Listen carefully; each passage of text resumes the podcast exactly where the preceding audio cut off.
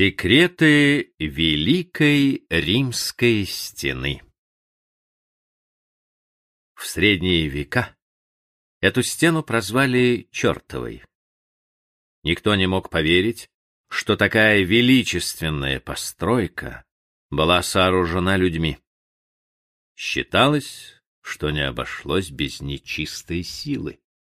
В самом деле, речь идет о крупнейшем архитектурном сооружении на территории Европы.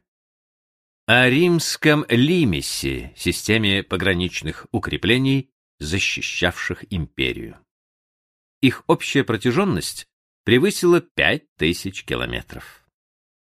В последние десятилетия археологи приложили немало сил для исследования Великой Римской стены, и сделали неожиданное открытие, проливающее свет на ее историю. Как она возводилась? Каково ее назначение?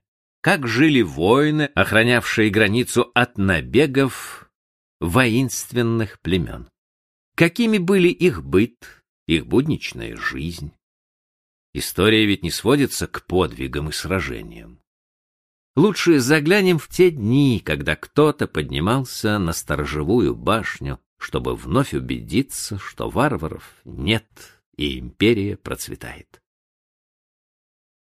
Римляне накопили большой опыт возведения стен и крепостей, которые отделяли их мир закона и порядка от хаоса, что несли с собой полудикие племена. По большей части предел державе полагали естественные преграды, пустыни, реки, моря.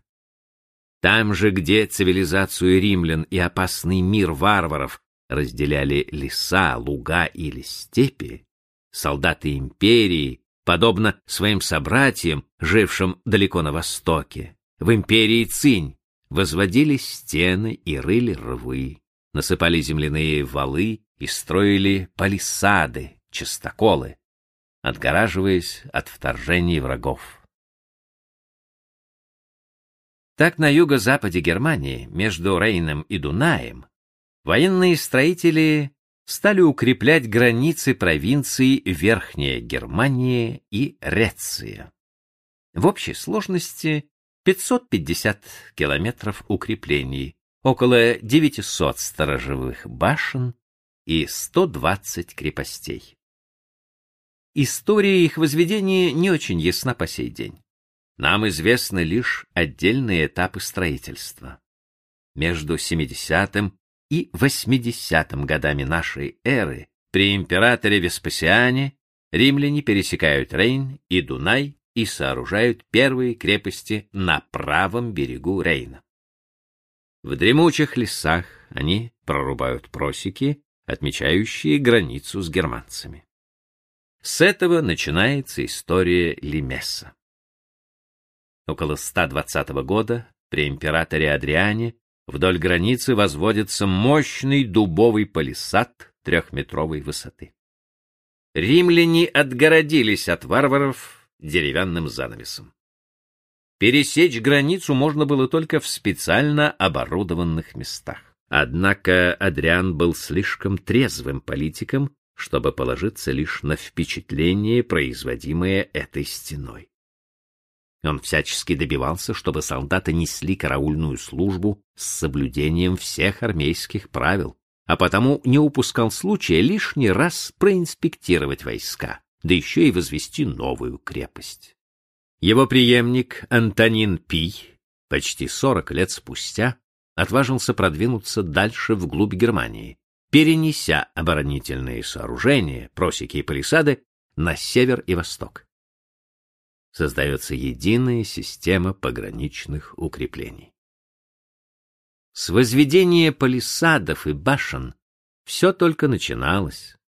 За каких-нибудь три десятка лет деревянные постройки сгнивали и приходили в негодность. Судя по данным радиоуглеродного анализа, последний раз они подновлялись в 160-170-х годах.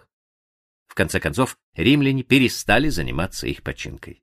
В 162 году маркоманны, одно из германских племен, прорвали пограничные укрепления в Реции, заняли и разорили ряд пограничных крепостей и опустошили эту провинцию, охватывавшую альпийские области современных Германии, Австрии Швейцарии. Набеги германцев стали повторяться. Чтобы их пресечь, римляне возвели на границе Реции каменную стену. Благо эта провинция изобиловала известняком. Высота стены достигала двух с половиной-трех метров, а ширина — метр с небольшим. Общая же протяженность составила 167 километров. Впрочем, римские черти, упорно отвергавшие свет христианства, все же не думали наглухо отгораживаться от мира германцев, с которыми веками тесно общались. Те же рвы и валы не были неодолимой преградой для всадников и тем более пешеходов. Темными туманными ночами в империю пробирались гастарбайтеры римской эпохи. Привлеченные рассказами о спокойной жизни под властью Цезаря и славой больших городов с мощенными улицами и теплыми банями. Лимес, как в наши дни Гибралтарский пролив, отделял мир богатства от мира вольной бедности, мир учености от мира безграмотности. Мир цивилизации от мира варварства, шенгенскую зону античности от стран и земель третьего мира, многие жители которых мечтали когда-нибудь поселиться на территории, управляемой Римом.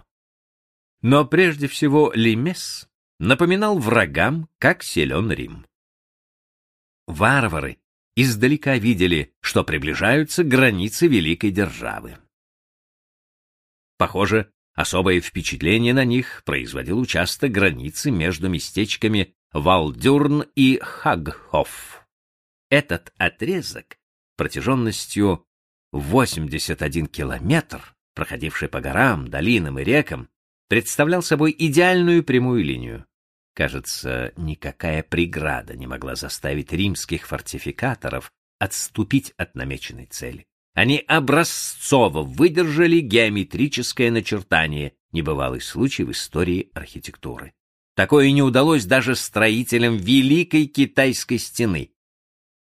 Римляне властвуют не только над народами, но и над самой природой. Таков был наглядный урок, преподносимый этой стеной гордыни. По большей части обстановка на границе, разделявшей Римскую империю и Германию, была будничной.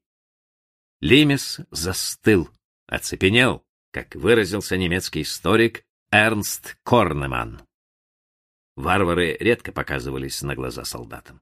Ближайшие их поселения находились порой в целом дне пути, который предстояло проделать по непролазной лесной чащобе. С римской же стороны вдоль границы протянулась целая сеть больших и малых дорог. Тут были и широкие мощеные армейские дороги, соединявшие одну крепость с другой, и поперечные дороги, которые вели от пограничных крепостей к стратегически важным пунктам в глубине страны, и, наконец, дороги, связавшие между собой пограничные крепости и сторожевые башни. По ту сторону границы пролегли торговые пути, по которым римские купцы отправлялись в страну варваров, чтобы сбывать им серебряные украшения, ткани, изделия из стекла или посещать местные ярмарки.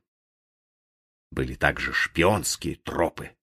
По ним лазутчики римлян проникали на вражескую территорию. В третьем веке значение лимиса падает.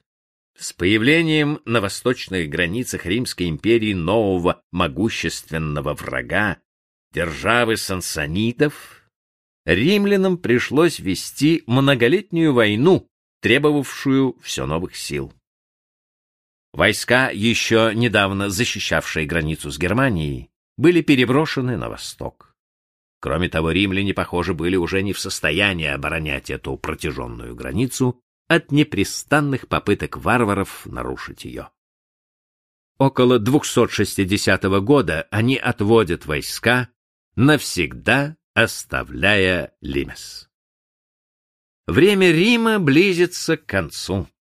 Солдаты империи не могут сдержать орды германцев, переселяющихся на юг, на земли Рима. В средние века жители окрестных городков и деревень постепенно разрушили и растащили каменную укрепление римского лемеса. Последние сохранились лишь в лесной глухомане, где пережили время хищнического отношения к древним памятникам и теперь включены в список всемирного наследия ЮНЕСКО.